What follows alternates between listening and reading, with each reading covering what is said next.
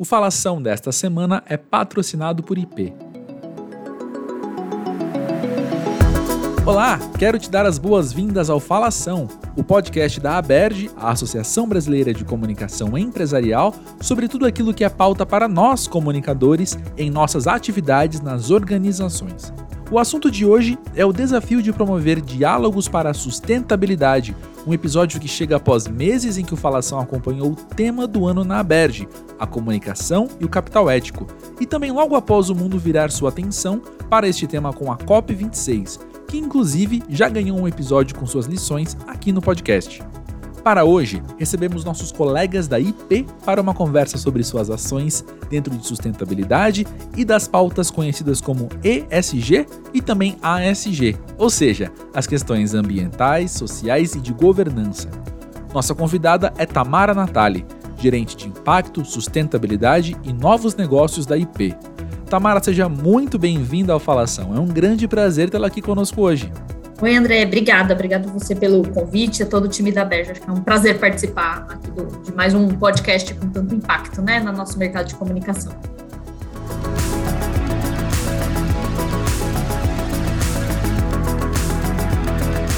Tamara, como de costume no Falação, nós queremos conhecer um pouco mais sobre você. Pode nos contar um pouco sobre quem é a Tamara e qual é o seu trabalho?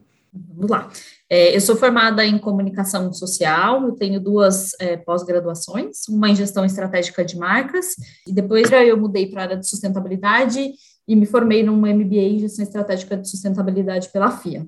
É, eu atuo no mercado há 15 anos, então desde sempre eu atuei no mercado de comunicação, já passei por algumas agências de comunicação e nos meus últimos anos aí de carreira eu desenvolvi é, o mercado, me desenvolvi no mercado de comunicação corporativa em empresas, então fiz essa migração aí para o mundo corporativo, é, e em 2018 eu vim para essa empreitada de assumir a área de sustentabilidade, responsabilidade social, engajamento com comunidade, os nomes vão variando aí, né, de empresa para empresa, e aí eu iniciei essa trajetória profissional passando pela profissional corporativa, passando pela International Paper, onde eu atuei como gerente de sustentabilidade e engajamento com, com, com a comunidade, e eu também assumi lá o Instituto International Paper. Em abril desse ano, eu, eu cheguei aqui na IP para assumir a gerência de impacto, sustentabilidade e novos negócios. E hoje eu sou responsável né, pela definição e gestão estratégica de impacto e sustentabilidade da organização, sempre com base nos aspectos aí do ASG, né, que a gente está começando a ouvir aí de monte é, no nosso mercado. Então, a gente tem aqui um, um grande, uma grande missão de alinhar toda a estratégia corporativa da IP aos diretrizes da, dos Objetivos de Desenvolvimento Sustentável da ONU.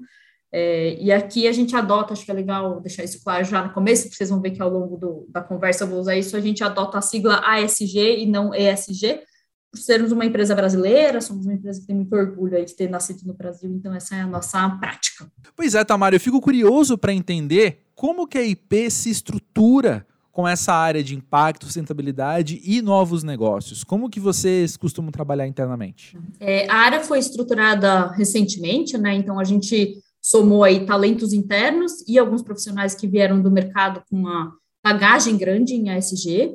Então, o que a gente tem como principal objetivo é fortalecer a cultura de sustentabilidade na companhia, é, além de fomentar ainda mais a cadeia de valor, né? Então, quando a gente fala cadeia de valor, a gente não está falando só do ambiente interno, a gente também está falando dos nossos fornecedores, até a ponta ali, os nossos consumidores é, finais. Então, nossa ideia aqui é gerar impacto, de fato, para todos os públicos, é, sempre pensando nessa longevidade, né? Uma empresa que tem 71 anos de história, e a gente acredita que a função aí da área de impacto e sustentabilidade é sempre conectar a IP a esse momento que a gente está vivendo de mercado, sem esquecer de tudo que a gente já fez aí ao longo da nossa história.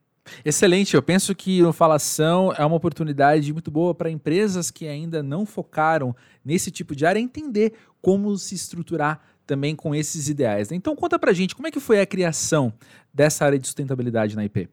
A IP tem uma atuação super forte na área de socioambiental, né, desde a sua fundação, acho que isso está é, tá no DNA da empresa, parece que é clichê quando a gente fala isso, principalmente quando a gente olha a sustentabilidade hoje tão em alta, mas para nós é, é, a verdade, isso sempre fez parte da nossa história.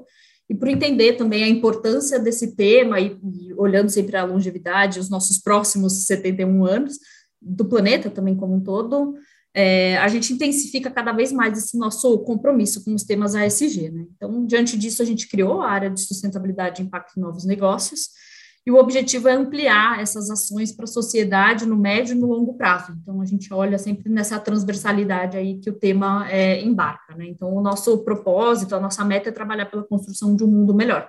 Isso faz parte de quem somos. Muito bom. E conta pra gente, como é a comunicação dessa área com outras lideranças da empresa? Vocês têm uma rotina de reuniões, enfim, como que vocês se comunicam internamente? É, na IP a gente tem reuniões semanais com a liderança, então é uma live, né, que a gente coloca sempre um líder para ser porta-voz e todos os líderes das áreas, das outras áreas participam. Então é uma rotina que é fundamental para a gente envolver toda a liderança na cultura, nas mensagens é, mais novas, mais atualizadas aí da companhia e que permeia todo mundo, né? Então a gente é, tenta fazer isso de uma forma bem democrática é, cada ano um líder, cada ano não, cada semana um, um líder ele é elegido para levar um pouco da sua área, dos seus projetos e contar essas novidades. É, e a gente acredita muito que essa comunicação da liderança para depois descascatear ali com as suas equipes, desdobrar as mensagens é, chave com os colaboradores faz muito sentido, porque a gente acaba criando essa comunicação de via de mão dupla. Isso gera muita confiança, né? Porque quando você tem o seu líder ali te comunicando uma informação da empresa, aquela informação é crível, ela é verdadeira. Então, é uma rotina que a gente tem adotado e que tem dado super certo. Legal. E conta pra gente, como vocês têm comunicado com os colaboradores a importância das pautas ASG? É, a gente tem uma estrutura de comunicação corporativa, que é uma estrutura para a área de sustentabilidade, a gente fica todo mundo dentro da mesma diretoria, e dentro dessa estrutura de comunicação corporativa, a gente tem uma sinergia muito boa entre as pautas que a gente gera dentro de sustentabilidade e o processo mesmo de, de comunicação, né? Então, a gente prioriza esse compartilhamento e a troca dessas informações, sempre ouvindo os nossos colaboradores, porque eles, na verdade, são as pessoas que são responsáveis aí por construir tudo que é SG junto com a gente, né? Sem colaboradores, a gente acaba não conseguindo fazer nenhum projeto, então a gente acredita muito nisso. Então, o, o primeiro passo para a gente gerar, de fato, esse engajamento, esse envolvimento dos colaboradores foi revisar a nossa matriz de materialidade. Então, esse ano, agora de 2021, foi um ano de revisitar todos os nossos temas materiais. E o que, que saiu aí de resultado para a gente olhar como top, é, tema número um, né, ali como top priority, foi o cuidado com a nossa gente. Então, o que, que aumenta ainda mais a nossa responsabilidade de nos comunicarmos com os nossos colaboradores, ouvi-los e mantê-los sempre informados e cientes, né, das mudanças que a gente tem dentro da companhia, ou às vezes até trazer algumas coisas de mercado.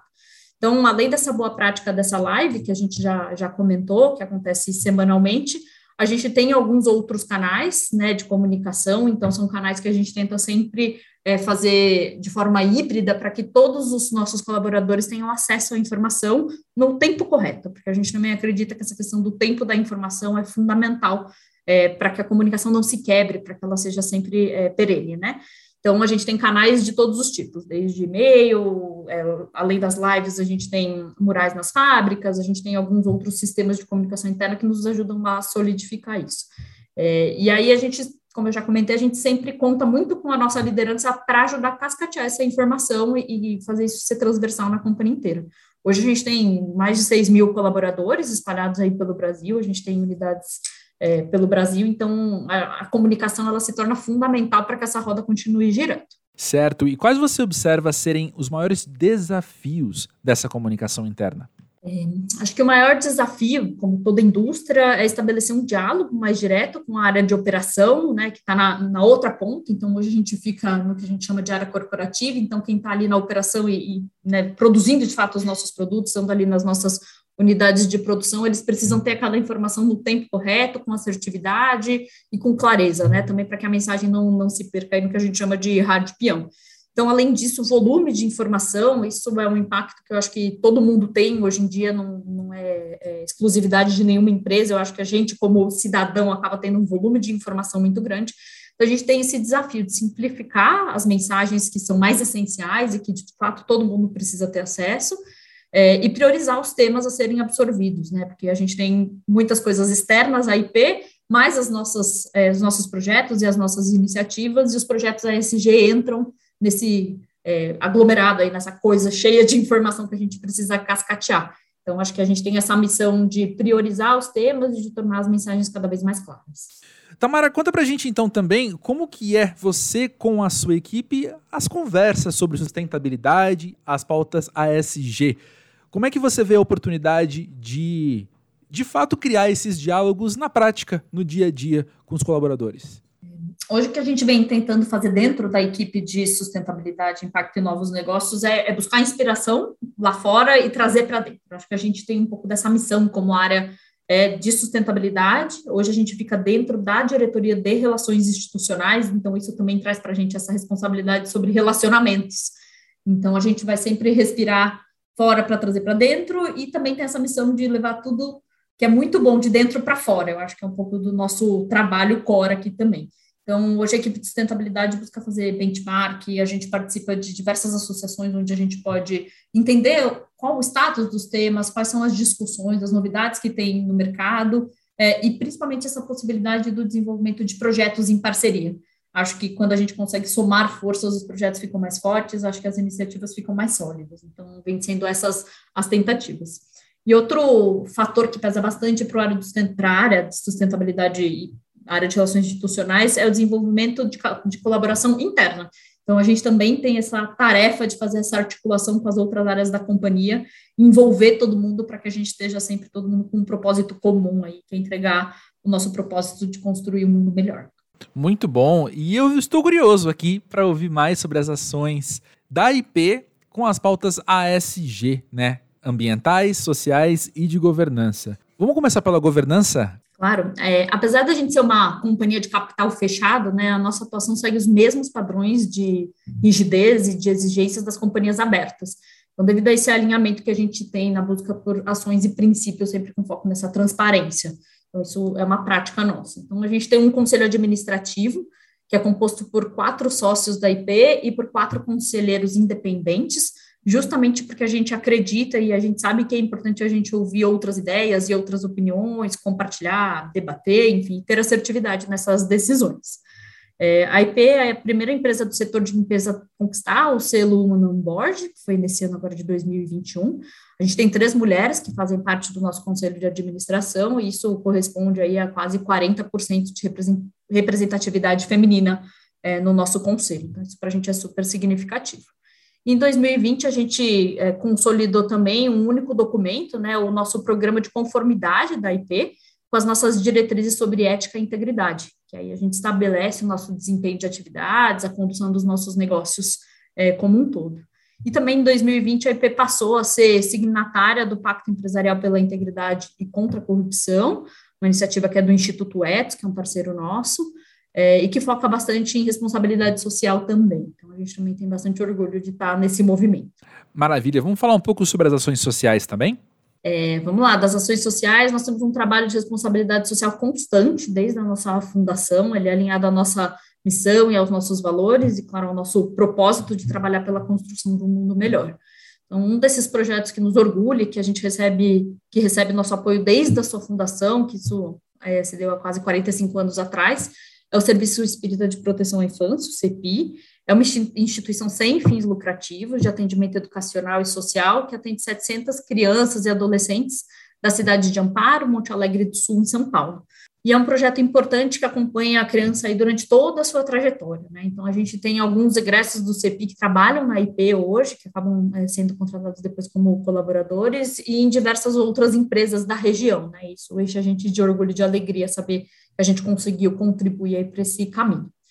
É, a IP também contribui com o TUCA, que é a Associação para as Crianças e Adolescentes com Câncer, e com a Mansão do Caminho, em Salvador, na Bahia, que realiza atividades de assistência é, sociais para cerca de 5 mil pessoas diariamente. Então, também são outros trabalhos que a gente fica muito feliz de poder contribuir.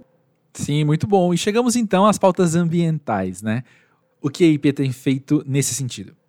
Nós temos duas frentes de projetos ambientais, uma interna, atrelada às nossas operações, e a outra externa. Então, vou citar algumas aqui para a gente não se alongar demais também, porque é muita coisa boa para dividir. É, hoje a gente utiliza PET reciclado na composição das nossas embalagens, isso acontece desde 2006.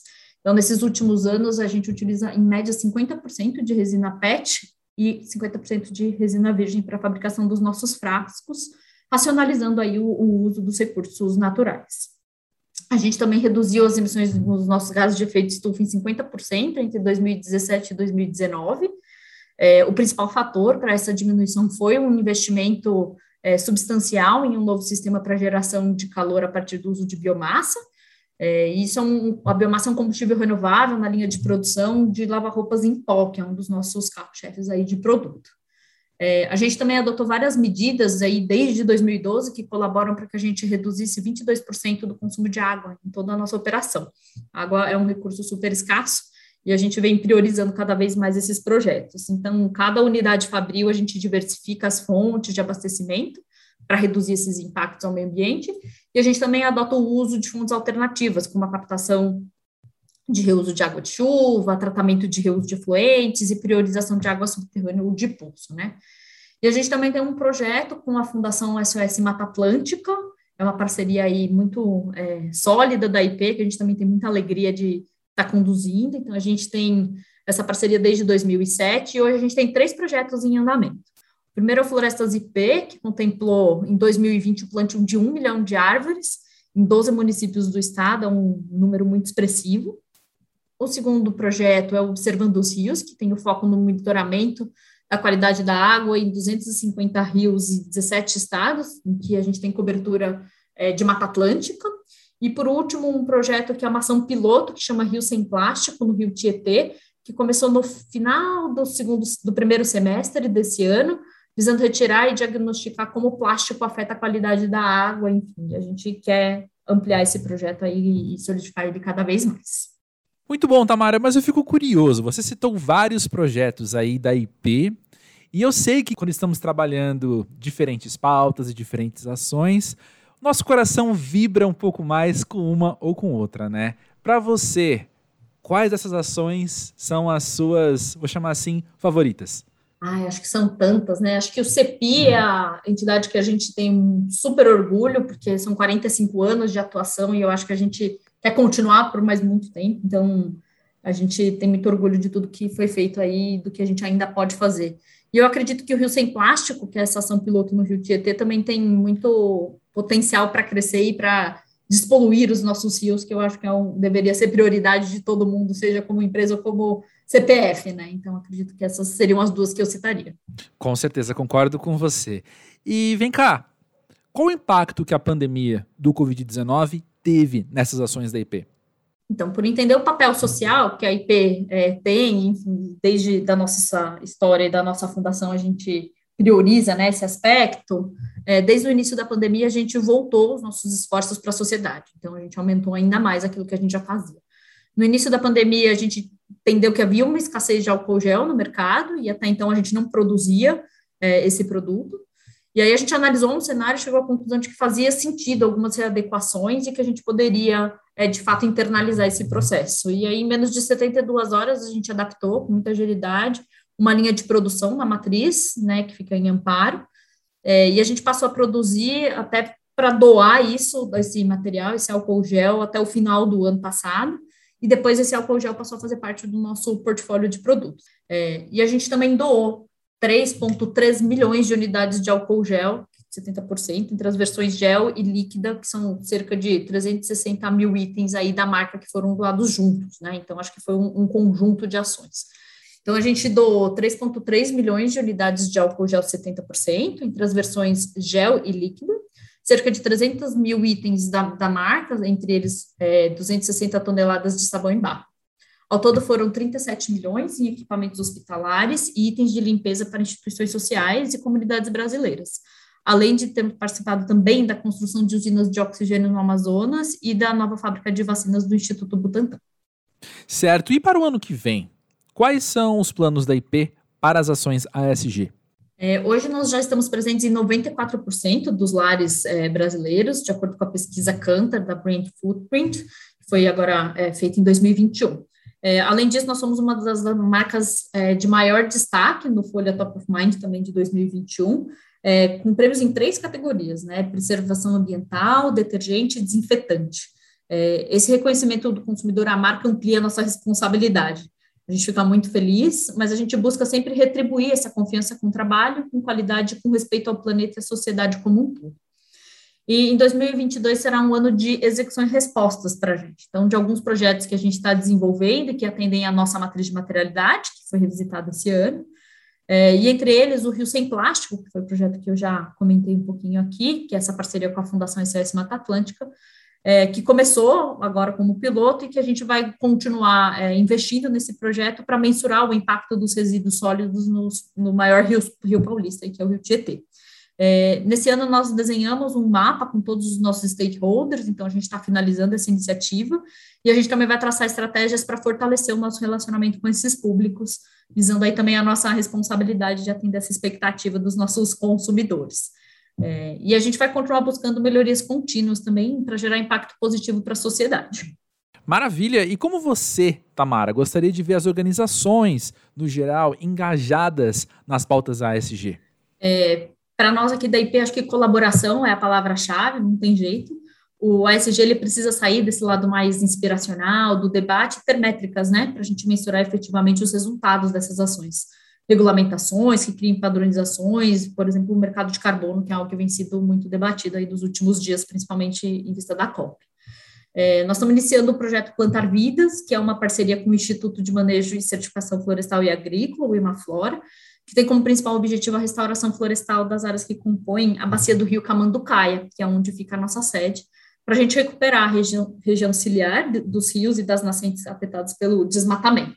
Então, é um projeto que hoje está em fase inicial de diagnóstico, mas que traduz muito essa questão da colaboração, porque é um projeto que ele nasce com essa parceria da IP com a Flora, mas que ao longo do seu desenvolvimento precisa contar com a colaboração de outros atores. Então, acho que esse seria, essa seria a palavra que eu escolheria. E para a gente também é muito importante sempre reforçar a questão do consumo consciente, né, para que os nossos consumidores usem os produtos de forma adequada e na quantidade necessária, para os afazeres de limpeza. Então, a gente apoia o projeto DANF, muito mais é, reconhecido pelo seu, pela sua sigla, mas que quer dizer Dê a Mão para o Futuro, e que trabalha com mais de 150 cooperativas de reciclagem em 111 municípios brasileiros. Esse programa é gerido pela Associação Brasileira da Indústria de Higiene Pessoal, Perfumaria e Cosméticos, a ABPEC. Então, hoje a gente contribui com o DANF e a gente pretende aí cada vez mais explorar essa questão da, da reciclagem também. E, claro, o envolvimento das nossas lideranças, né? As nossas lideranças são sempre fundamentais. Então, no caso da IP, de fato, a sustentabilidade, como eu já mencionei, faz parte do nosso DNA. E um exemplo disso é quando foram construídas duas das primeiras unidades produtivas na fábrica em que a gente está até hoje, em Amparo, que é a nossa matriz. E naquela época, o nosso fundador já implementava um sistema de captação de água de chuva para reutilizá-lo na limpeza nos jardins. Então, isso mostra é, muito o nosso DNA, né, o nosso core. Então, além disso, nesse período ele também reflorestou a margem do rio Camanducaia, que ficava dentro da propriedade, e isso também foi uma das nossas inspirações para esse projeto Plantar Vida que está nascendo agora. E esse foi mais um Falação. Para ter acesso a mais conteúdo sobre comunicação e o capital ético, assim como as pautas ESG e a comunicação empresarial, visite o portal Aberge, onde você encontra artigos, cursos e livros, além de informações sobre como se tornar um associado. O endereço é aberge.com.br. O Falação é produzido por André Felipe de Medeiros, ao lado da equipe Aberge, formada por Emiliana Pomarico, André Nacassone e Vitor Pereira. Até a próxima!